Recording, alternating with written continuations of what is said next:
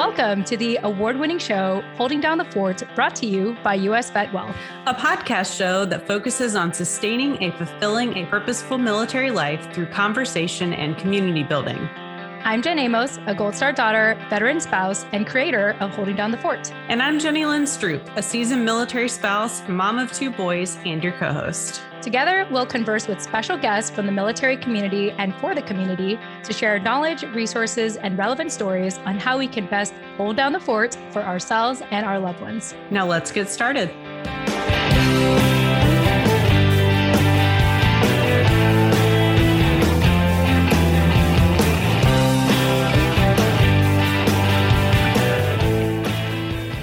All right. Hey, everyone. Welcome back to another episode of the award-winning podcast show, Holding Down the Fort. I am your creator and co-host, Jen Amos. And as always, I have my amazing co-host with me, Jenny Lynn Stroop. Jenny Lynn, welcome back. Hey, glad to be here today.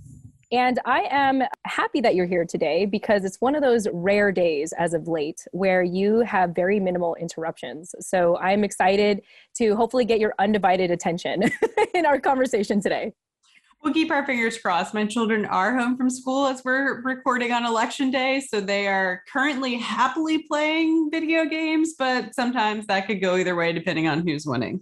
Yeah. Oh boy. Okay. Well, luckily we have an amazing editor that makes it sound like we are not being distracted.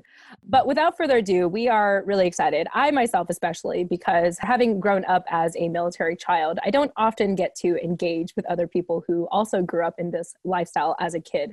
And so I'm excited to bring on Shermaine Perry-Knights, who is an award-winning facilitator, project manager, speaker, and author, and like I mentioned, a proud military kid.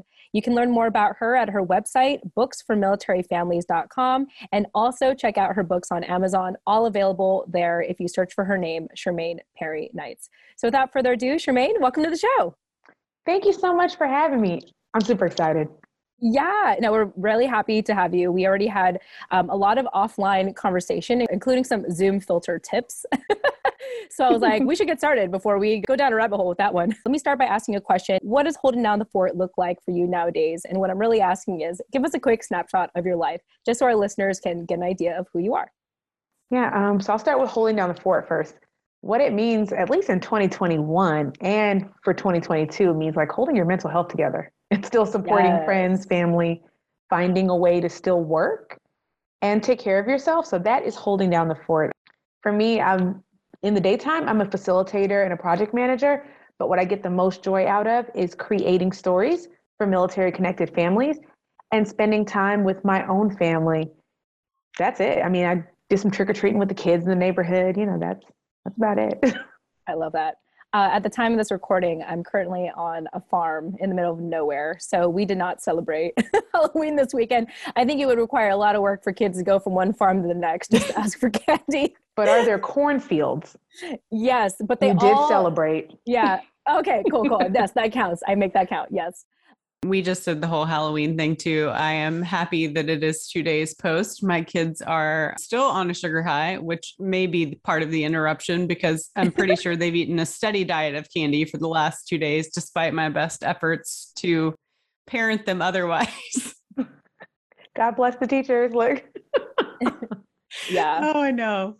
Yeah. And, Shermaine, I love how you opened up with holding down the fort to me, especially during, this last, I would say year and a half, almost 2 years now is, maintaining my mental health. That's a big conversation Jenny Lynn and I bring up on the show every time. So I just appreciate you opening up by, humanizing yourself and really acknowledging how difficult this time had been. I think for me, part of why I've been so ambitious with podcasting is because it is the one thing that helped me hold down the fort mentally, during this time. So thank you for, opening up with that and being so candid about taking care of your mental health. I totally get it. For me, writing is that, reading is that as well, taking a walk every day, just finding something to do with my time and that creative outlet. There is nothing like it. That is the fort. It's holding and the fort itself. I love it. Oh man, totally. You're speaking my language. Writing for me is that place that I find stability, also walking and reading. Although I have found in the last 18 months, my reading material has shifted drastically to nothing but a steady diet of easy nonfiction. Like I can't do like the hard teach you thing books that I love. I have a ton of them. I mean, you guys can see my library behind me. None of these are fiction books. All of these are nonfiction that teach you things. And I probably haven't picked one up in at least 14 months because it just, the weight of pandemic life and PCSing and sea duty, like, is heavy enough. So I've been reading a steady diet of excellent fiction novels. I get it. Yeah. And I know that like one thing you like to do as your sleeping regimen is to start reading fictional books after 8 o'clock at night. And I love that. I love that. That's kind of like your way of kind of wrapping up your day. Oh, for sure. Yeah. Trying to read something that's supposed to teach me things or grow, you know, or help me grow, like past 8 o'clock at night is probably not going to land. I'm like mentally done for the day by then. And so yes, lots of good fiction. Yeah, for sure. I'm going to borrow that tip. Yeah, there you go. Yeah. Hey, I have a list of books I can tell you about offline that I've read in the last year and a half that were fantastic. You know, actually, I might want to ask for that recommendation because I'm trying to find ways to tune out at night too. So anyway, offline conversation for later. I love it. Speaking of books, Shermaine, you have a book that we are going to talk extensively about today, which I'm really excited about, which is titled I Move a Lot and That's Okay. Tell us a little bit about this book for people that are hearing about it for the first time. I know first and foremost, it's about military children, but what can they expect when they read this book? Well, so just like you, Jen, I grew up in the military, traveled across the world my entire life. And it's simply the story that we wished we had as kids to make our travels a little bit easier. So in the story, you'll see Grace. She is the main character. And I named her Grace intentionally because you need to give yourself a little grace. Love. Plus, I just love the name. She takes a trip from Georgia with less than a year of being there, and PCS is all the way to southern Italy, which we actually did, and has to encounter new culture, new language, new foods, new environment, you know, getting used to the smell of sulfur in the air, which is not something people here in America are used to. And just her entire world is upside down. So you're leaving everything and everyone you know behind, which is very familiar to military connected families. But the twist is that you don't view the story or the journey through the eyes of a child. And so it allows you to see it through a 7-year-old's perspective. There's highs and lows, and she's like, this stinks, but if they got pizza, maybe that's okay. Or I lost my favorite thing. I'm not gonna tell you what it is unless you read it.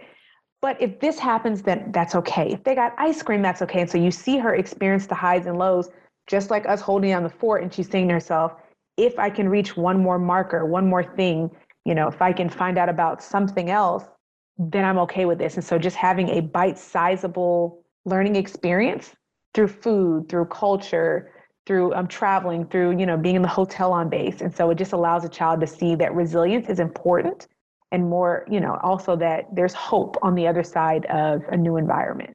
Yeah. Well, I think that is beautiful. And I'm so glad that just like with you, I mean, I love how you're, you know, creating the thing that you wish you had growing up. I myself, you know, 20 years removed from the military, have spent the last handful of years just unpacking what that was all about. I'm like, how is it that I'm kind of like on my third career in my adult life? How is it even when I was in college, I changed my major multiple times? Like, how is it that I always feel like I feel this need to reinvent myself and have a diversity of friends? And it's like, oh, it's because as a military kid, that's what I had to do. I had to move every 2 to 3 years. I had to make new friends to the point where I eventually got jaded. And I was like, you know what, whoever comes to me, like, I guess you're my friend, you know, like just all of that. And unfortunately, I mean, you know, to the best of my parents' ability, obviously they kept me alive and they kept a roof over my head and they fed me and everything. But the ramifications of just that life, like that was not discussed, you know, caused me to like deal with it in a very interesting way later on in my adult life. So I love how, you know, you have taken your experience as a military kid to be able to put this in the book that could help military kids today.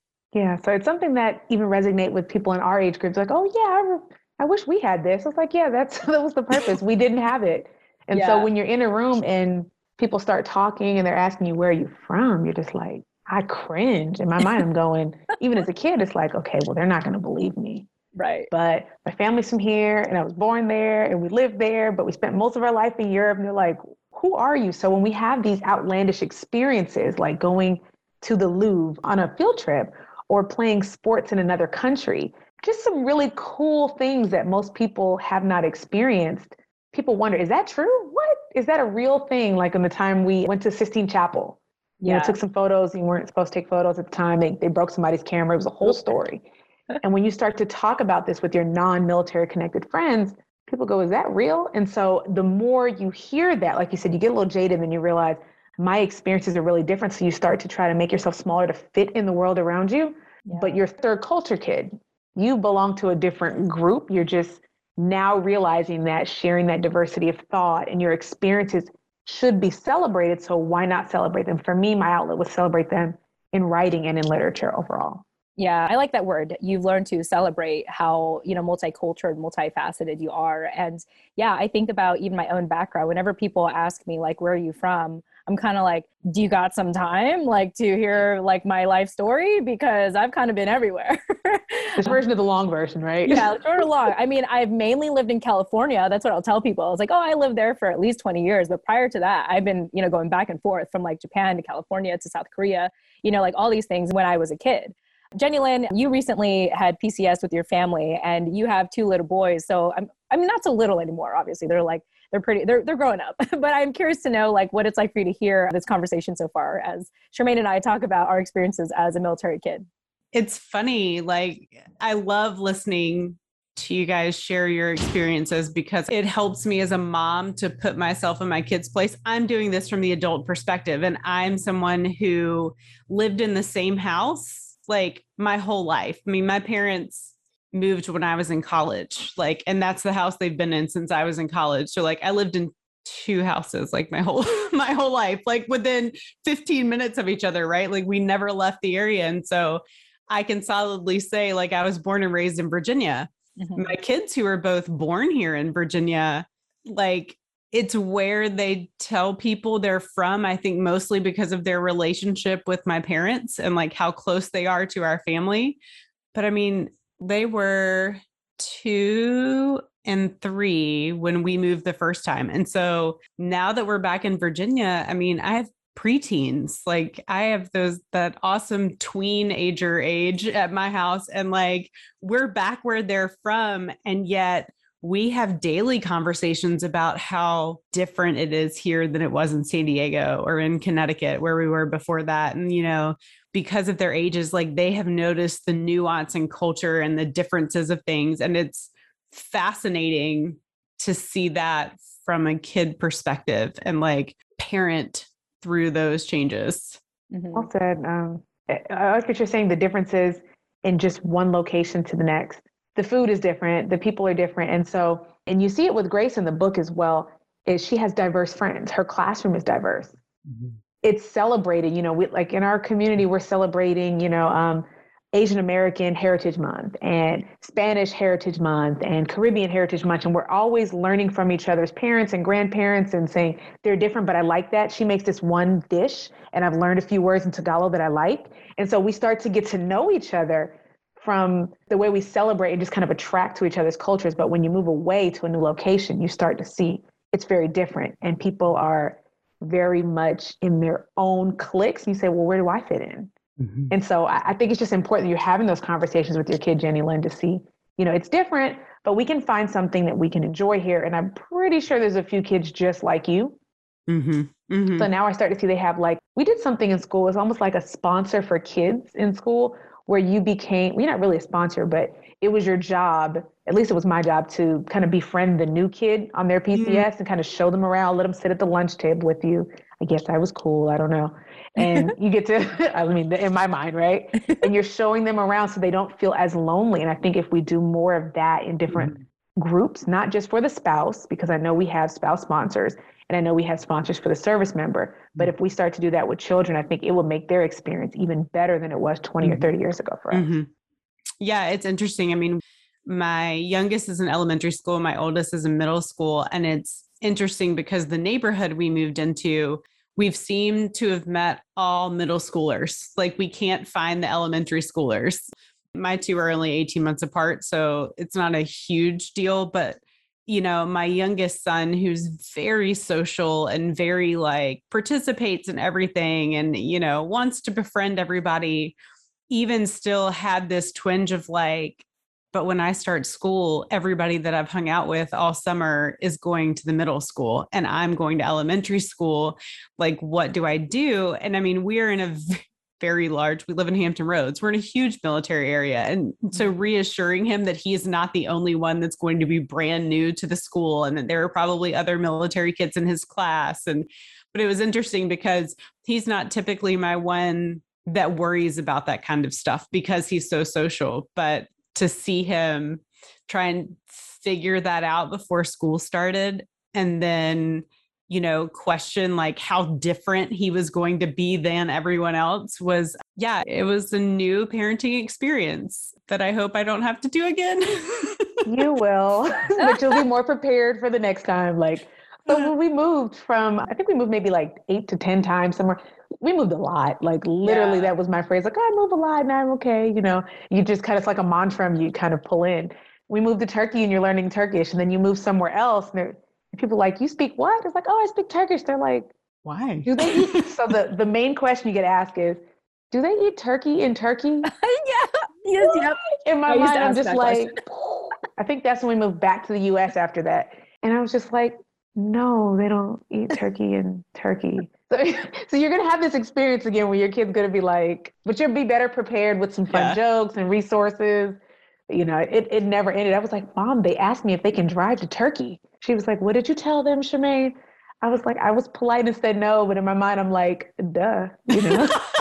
So your kid's going to get that cool kind of sarcasm. You're just going to try to tailor it, Jenny Lynn. Oh, they already have it. I mean, they're 10 and 12, so they're already well on their way to being like, what is happening? And having a slightly sarcastic response. It's a character trait. Yeah. I feel like that's one thing I can credit a lot of my humor and sarcasm and just kind of nonchalant attitude from just the, you know, just the shiftiness of military life. Like you kind of just learn to take it with a sense of humor. And even once we got settled, it's like, it was really hard for me to like mentally settle, like once we moved back to California, but yeah, you just learn to kind of take it in stride and you learn to like, look at it in a funny way. I don't think I've even settled though. My mind is still like, okay, well, where's next? What are we doing next? Exactly. And so I won't even stay in a job very long. Like I'm like, oh, let's try another company. Let's do something different. Right. Just this need to continue to grow and move and learn something different. Yeah, no, that's real talk. Like, I don't know if you ever like feel this way, but I always feel like I'm starting to anticipate a plan B, or I'm starting to anticipate a transition to something else. Like, I don't even think it's coming, but I don't know if it's actually coming, but I feel like it's coming, you know? And so I always think of like, well, what would happen? I start thinking what ifs, like, oh, what happened if like, you know, I lose this or I lose that, or I have to move, or, you know, I mean, right now, like in my current life, having relocated a number of times in just a number of months, but like, it's a very real thing that's happening to me right now. But even when we were like, quote unquote, settled, it's kind of like, okay, how long am I going to be here? I think about when we moved back to California, I was in one elementary school in 5th grade, and then I went to another one in 6th grade. And then before I could, you know, get settled, we went to middle school, which was for 2 years. And then I went to high school. And then within 2 years, I moved to another high school. And this was even post-military, okay? So I felt like for a long time, I just couldn't find like that solid ground. And then that's why in college, I changed my major 3 times. And then in my young 20s, I got fired from like 4 jobs because I couldn't understand the concept of staying put somewhere. Like it was very unsettling for me. And so I think it's interesting to just reflect and share this with you out loud. And I love how you said like, oh, I might change careers again. I don't know. This is what I'm doing right now, but I don't know if I'm going to do it tomorrow. I feel like you get me, I guess, in a sense. And that's why I feel like I can share this, because it's like, okay, I'm not the only one, and I'm not scattered brain, and I'm not like not being committal. It's just something that had been conditioned in me at a very young age. Well said. That's me exactly. Exactly. Because you're like, okay, I've conquered this one thing. Something else is supposed to happen. Now, what is that? How do I prepare for that? Because something, and I think that's something that we're taught. You need to be prepared for today and what could come tomorrow. And they're always unofficially preparing you that if they're not around, you need to be in charge. This is where you could like actually make groceries at 7 in another language in a foreign country. You could actually do this, right? I don't know how you're this responsible, but you can. And as you're an adult, you're like, okay, well, what's next? What new skill can I pick up? where am I moving to my next job? Like, how can I continue to have this mindset of growing and evolving? But for me, it's kind of changed a little bit into how can I teach others what I know? How do I help them become more resilient? Because everything is temporary. Yeah. Most people don't understand that, but every single thing is temporary around you. And you got to live for today, but prepare for not tomorrow, but like the year after, which is, it's kind of crazy in itself, but I guess we're always prepared. Yeah. It's like, if you're always ready, you never have to prepare. Yeah. I think is how the saying goes. What I heard in all of that is that I was destined to be a military spouse because I have 2 different degrees and 2 completely different things. I no longer work in a career of either of those degrees, even though I, like I said, until college, I only lived in 2 houses that were within 15 minutes of, they were probably like 3 miles apart. Went to the same school, kindergarten to 12th grade, went to college with half of my graduating class, and yet I lived this very transient, very always have to be prepared and ready for the next thing lifestyle now. And I'm like, weird. I guess I was always kind of preparing to do this, even though I come from that, very stable's not really the word I want to use, but sort of the word I want to use, foundation, yeah. We did not uproot, yeah. Went to school and to church with the same people, my entire life until I became a military spouse and moved away. And yeah. It was always very comforting and very, I think that's where a lot of my sense of community comes from, is that I grew up in a place, in a space that was always felt like home, and the people were. And so when I've had to create that wherever we've moved, that's the basis with which I go on. I want it to feel like home, and for these people to feel like home. And so I draw on having lived the same place until I got married and moved away. Yeah. And you know what? Also, Jenny Lynn, I think what I appreciate about your story and kind of that range from, being rooted for so long to being uprooted in the last, almost 15 years now for you. Mm-hmm. And of course, with your kids, is that even if you were supposedly built for it, you got the help you needed to really lean into it, right? Unfortunately, breakups and divorce and all these things are very common in our community if you don't get help. And so yeah. I think, again, it's a testament to mental health, as we talked about at the beginning of our conversation, and community, right? Mental health and community, I think, is key to this. Oh, for sure. For sure. Well said. Yeah. I love that, Jenny Lynn. You've seen that continuum of change, things that are more steady every day to now every day is a little bit different. So you have some strategies on how to handle these things because you mm-hmm. know what both sides look like. And so mm-hmm. having those resources is valuable. Yeah. Mm-hmm. Yeah. I think, as we kind of all process all of this change and stuff out loud, what I'm coming to is realizing that is where I think I really filled a gap for my boys, is I'm the one that's always been here. And because I grew up with such a stable and rooted background, that's what I try to provide for them, despite all of the change, which is also sometimes really exhausting, mental health, real talk. That's why I'm still in therapy, because sometimes being that pillar of stability is exhausting, but it is something that I want my boys to feel despite all of the outside changes and the uprooting and the constantly shifting cultural cues and things, they always feel safe and secure wherever we are together. Yeah. That's beautiful. You hold down the fort for them, Jenny Lynn. You are the cornerstone of your military family. Shermaine, I was reflecting on what you were saying earlier about how you had this whole journey of growing and evolving into the person you are today to now teaching. And I have to ask you, because you also mentioned this earlier in our conversation, that as a military child, you kind of feel in order to, let's say, assimilate in your next location, you sort of have to shrink yourself and simplify, answering questions of where you're from and what have you, and that you can easily kind of minimize yourself in your story. And so I'm curious for you, when did you go from, I guess, shrinking yourself to knowing what, I need to celebrate this. I need to stop doing that. I need to stop shrinking myself, minimize myself, simplifying myself in a way, to celebrating this and teaching others to do the same. So I think it happens just kind of naturally along the way. Just for good OPSEC, right? You learn not to share as much. And so people ask you where you're from, you start to listen to what other people are saying. You're like, oh, I'm from this area, even though you're not really from there, because you don't want to give the full story that could give details about your personal life. Yeah. So I think that's probably part of the shrinking, is you're not trying to share too much information, But then when you become an adult, like I went to Spelman College, fantastic college. Mm-hmm. Everybody apparently was at the top of their class when I went. So I was like, oh, wait, it's not just me who's like really doing something. Like, no, all 600 of us are fantastic. Wow. And so people start talking about where they're from, and there's only a few of us from another country. Well, because wherever you were last is technically where some people think you're from. You start to realize, well, I am a little different, but how can I find ways to celebrate this?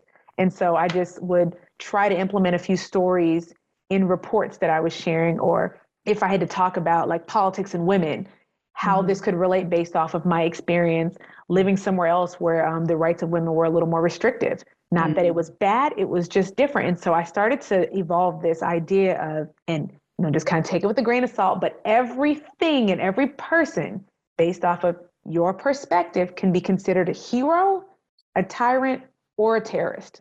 Just depends on your perspective, whatever it is. And so I start to like create one concept and think of it in three different ways. Like, okay, well, what narrative do I actually want to share with people?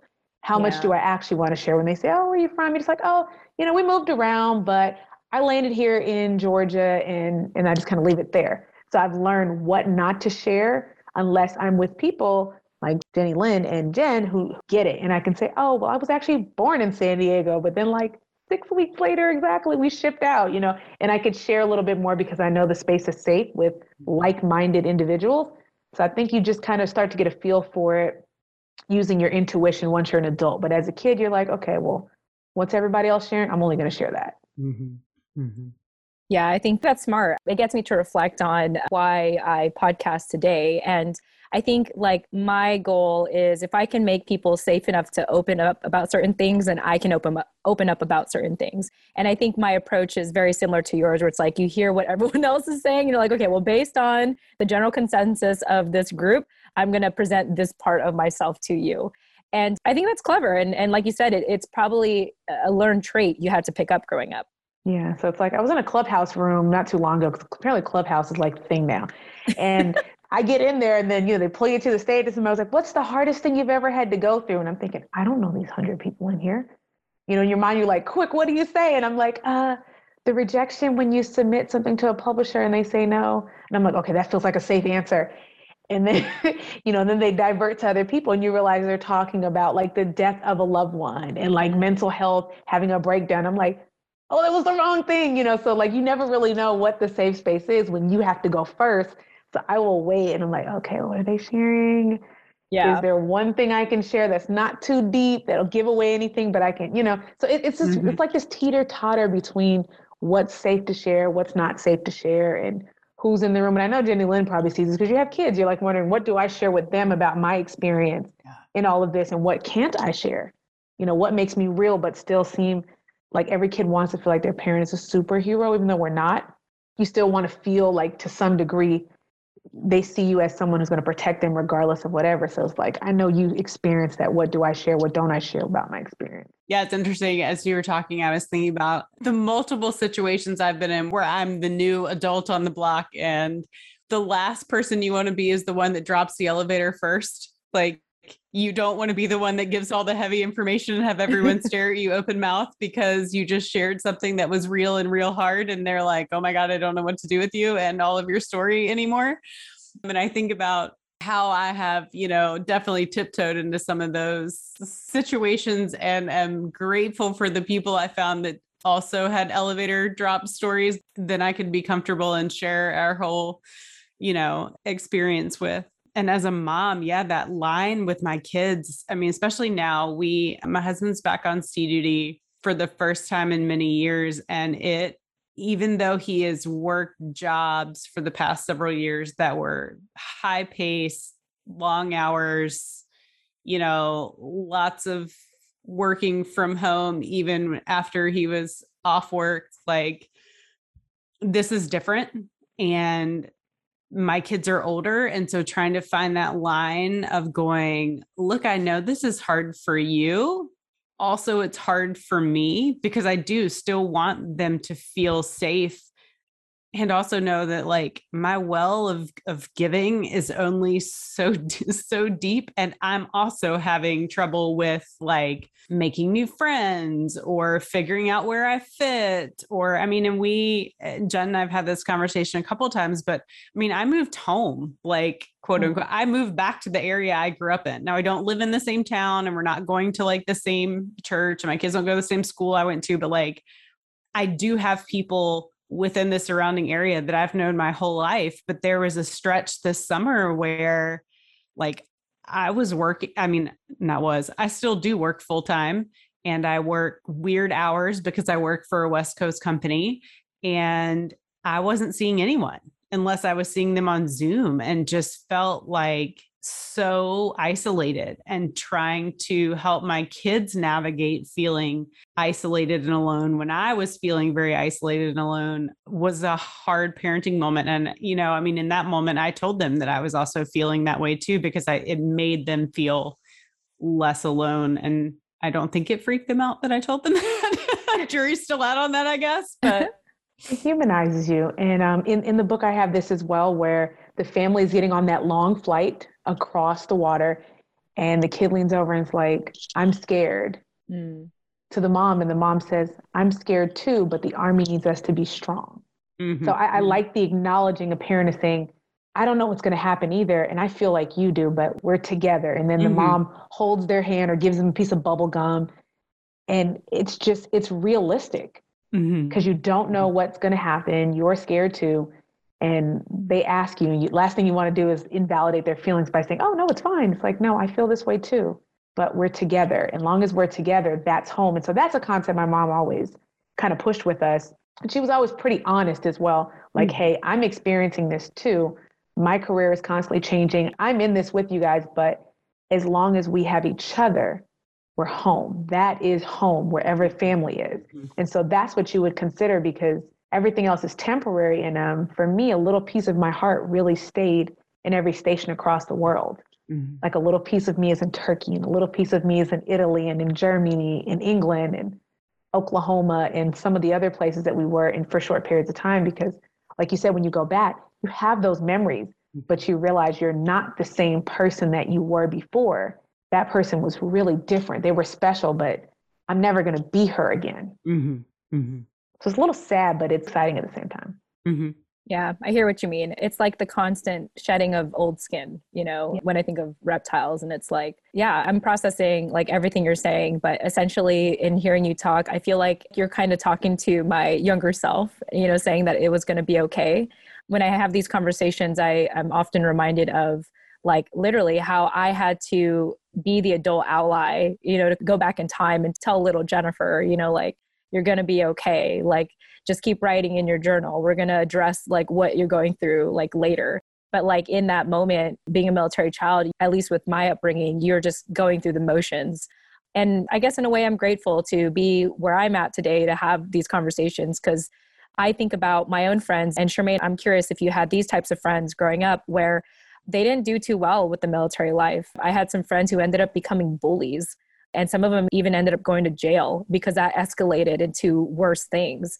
And it was just really difficult. Like, some kids really have a hard time, you know, going through this. And so in hearing you talk, and it gets me to reflect on my experience and think like, wow, you know, despite how challenging it was, I think I turned out okay. Oh yeah, you turned out great. And Jenny Lynn, your kids will turn out great, okay? So there are a few that like, thank you. No, but in truth, there are a few people that they so crave wanted to be a part of a community. Yeah. Even though we're different, but we're still our own community. They call us third culture kids. I don't know why, but you know, it's a whole thing, this transient lifestyle. Some people, I do have some friends like that, Jen, that they went down the wrong path and got connected with the wrong people. And are they still good people at heart? Yes, but they made some bad choices, like anyone can, and their choices have landed them behind bars, right? Or worse. But for the majority, we found ways to support each other. But remember, all of the mental health programs that are available now through the military was not there before. Right. It was just, oh, you move, you guys will be all right in a few months. And like, nobody was really checking in for a child's mental health, a middle schooler's mental health. It was just, oh, they'd be fine. They'll make some friends. Yeah. Oh, they're dyeing their hair black. You know, everybody's emo in middle school. She's fine. Yeah, so yeah, we were all emo in middle school. Everyone was the color for all my friends. Like, everyone was emo. It was so weird. Like, I had friends, like, there was one day where I guess there was like this red hairspray that was being handed around on campus. Like, everyone had red hair. I was like, what is going on? I look kind of allowing them the space. And that's why I think it's important. Like, books like this, conversations like this, where we're saying, you know, we're validating your feelings, thoughts, and experiences, because you are serving as well. Like, it's not always looked at as the child is serving. It's the spouse is serving, you know, the service member is serving, and oh, these are just some brats over here. It's like, no, they're really serving, and every bit of their world is changed. Mm-hmm. Like, change is constant. It's a whole whirlwind all the time for kids. But they don't have the freedom to share the way they want to share. They can't just break something because they're frustrated. Like, how I can just throw a vase if I felt like it, and I'm frustrated, people are going to get it. As an adult, Shermaine can do that. Mm-hmm. But if a kid does, they're like, oh, you're in trouble. But it's like, well, they don't know how to express their frustration. And so I feel like a book like this, and NPR and, you know, some of the other, like Stars and Stripes, other magazines have said, this is a great book as a conversation tool for parents to say, hey, let's take a look at this and say, this is how you're feeling. Let's talk about it. Mm-hmm. How do you really feel when we're moving? And just really honor their moments. Mm-hmm. It's not going to make it better, but at least they'll feel heard and seen. And to me, that's all anybody ever wants, is to feel heard and seen. Yeah, real talk. I think that's the biggest thing I struggled with, you know, growing up. Like, after a while, especially when we came back to civilian life, and it seemed like life was already moving on, and people, you know, like people who were born, raised, and lived in, you know, Southern California, I felt like I aged, you know, like I was like 10 years old and I felt old, like, in a way, but I also felt indifferent and jaded. And I think that if only, you know, my parents, and again, I'm trying to say this in a way where I still honor my parents because I know that they did their best. If they had any more capacity, you know, to validate my feelings and to validate what I was going through and the things I was saying at that time, I think I would have been, you know, better mentally. I would have been on a better path. But, you know, it really took till later in life to unpack what I went through and learn to, I guess, self-soothe and comfort myself and say, like, everything you went through, like, it's okay. You made it out alive. I'm proud of you, you know? So I love that, you know, you have your book to now be one of many tools and resources for military families to have these conversations with their kids. I'm curious if you have had any feedback from families, or maybe a favorite testimonial of yours that really, you know, shows your book being that conversation tool for military families. Yeah. So I get a lot of like notes in the mail and people tag me in line, which is super cool. I love it. I'm like, oh my God, they're kids' like favorite. I love that. But some of the best testimonials, two stand out to me. One was a mom, she has 3 kids, and she messaged me on Instagram, was like, you know, my 8-year-old, the sharp 8-year-old, said that it made him feel heard and seen. Mm. And I, you know, I cried a little bit. I was excited, because he had moved so much in his little 8 years. Mm. The younger siblings didn't really understand that at like 3 and 5, but the 8-year-old had a concept of, I'm losing my friends every time I move. And when the mom said that, I said, okay, this is good. I asked her, I said, can I send him a coloring book? Because they're getting ready to move again, right? It's like their 5th move. I don't know what the service member's job is, but that happens sometimes. Yeah. And I said, yeah, I just want to just send him some stickers and a coloring book as well, just to make it a little bit smoother. But she had some deep conversations, and it felt right to say, okay, this is a real tool, not just, okay, buy Shermaine's book because she wants you to buy it. Oh yeah. The other one came from a friend that I actually went to school with in 3rd grade. This was, oddly enough, in 4th grade, I ended up being in 2 different schools on 2 different sides of the same base. It was interesting. But when we were on one side of the base, before we moved to Italy, I had to remember, she purchased the book. She drove 3 hours to buy a book. Wow. And it was nice to see her. I hadn't seen her in many years, but you know, once you're friends, you're always friends. She bought the book for her kids.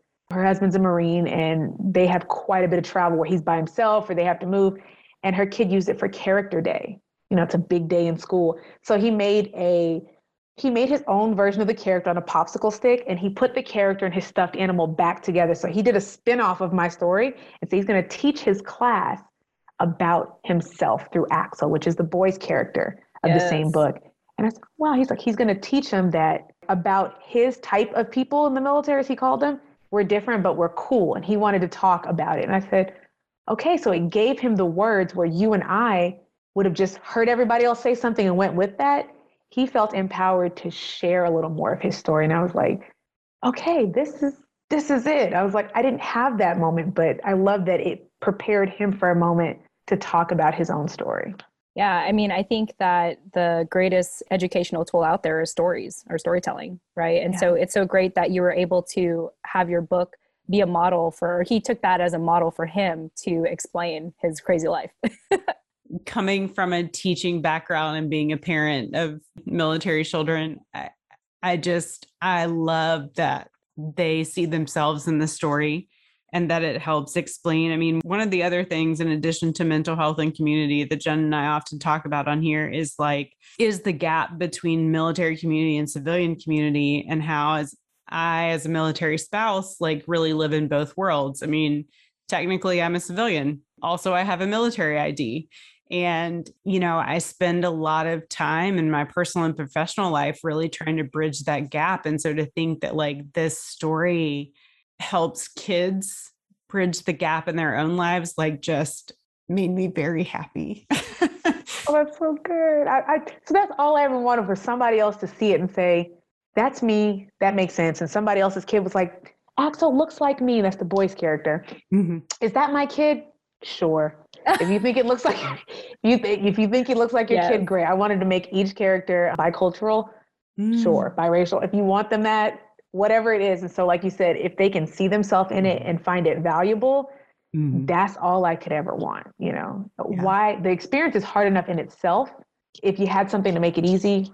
Well, and I'm just going to put a PSA out there for all the elementary school teachers. I taught first grade in California for a couple of years, and, month of the military child is in April. And one of the things that I think was one of the best things I was able to do from a teaching standpoint during month of the military child is, we were in a school where a quarter of the population was military. And so, basically every class, 25% of your class is military. And so we were fortunate that we had a lot of support through the military family life counselors and things like that.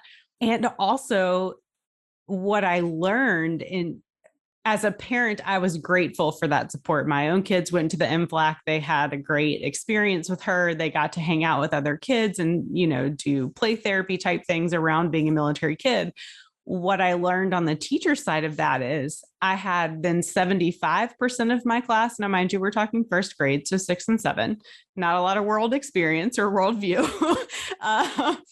But the other 75% of my class was super confused and honestly a little jealous of the 25% of my kids that got pulled by the MFLAC, who got to go do this thing. And they wanted to know, how come these kids got to go do this thing and they didn't? What made them so special? And it was this thing that was used to other. And so for Month of Military Child, I brought in all of the military books that we own, which are many, and read a few to the 75% of my class, while the other 25 were being pulled by the MFLAC to go, hey, here's here's what's going on.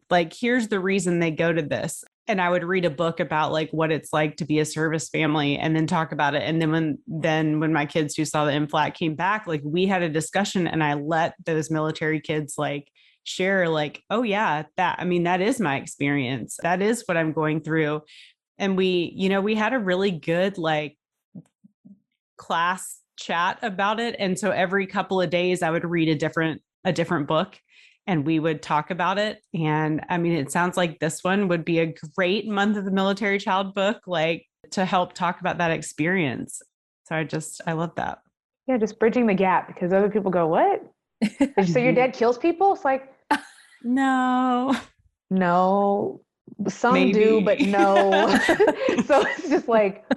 So, it would field some of the questions that kids have out of curiosity and make it easier for another kid to answer. So you're saying, it's a great book to build community and just kind of empathy for the experience in April. And then, President Biden just announced that November is now National Military Family Appreciation Month. Mm-hmm. And it just made me all excited. I was like, ooh, look at us with the national month. you know, why not? I didn't know that. I mean, Jenny Lynn often updates me on all the holidays and stuff that go on in military community today, but that is amazing. That's great news. And we happen to be recording this during this month. So that is awesome. Sweet. I mean, we got Jenny Lynn to cry too. Like, this is it. Oh man. That fills my cup today. Yeah. You got the whole gamut today. You did the whole gamut. Yeah. So Shermaine, I really love how, again, your book can be used as a conversation tool for military families to speak to their kids, and also for our civilian counterparts to understand what it's like to, you know, be raised in this life. And so I was reading a little bit about how, you know, you've been basically all over the world, from, you know, Asia to the West Indies to Europe and the Middle East. And I'm sure there's other places there that I haven't listed. Now that you are an adult and a parent, from what I gathered in our conversation, I'm curious how you have been able to create community for yourself today, and what can you share with our listeners about community? Well, creating a community. I'm kind of a creature of habit to some degree. I have some friends in a community that are more adventurous, you know, and then you have, you know, because I like my hiking, my indoor skydiving, zip lining, things like that. So I have friends that I can build community around with that. And then others that are more based off of like cultural same things, like their families from Trinidad too, or from the islands as well. And so we connect in that area.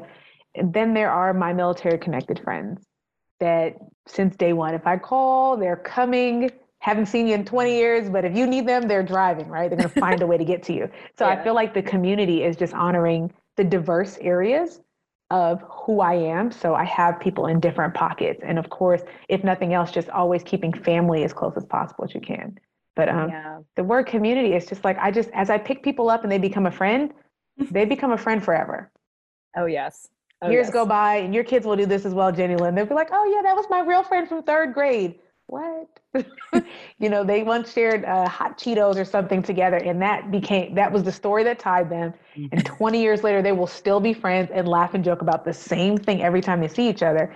But that's a community. I think anything that ties me to a great memory, good or bad, that I've had, just kind of becomes part of my community. Mm. Yeah, I appreciate that answer, and your existence and our conversation today continues to affirm how my life has turned out. And just like with you, my community is quite multifaceted. You know, I have, you know, let's say, for example, I'm part of the podcasting community, you know, and then I'm part of the military community.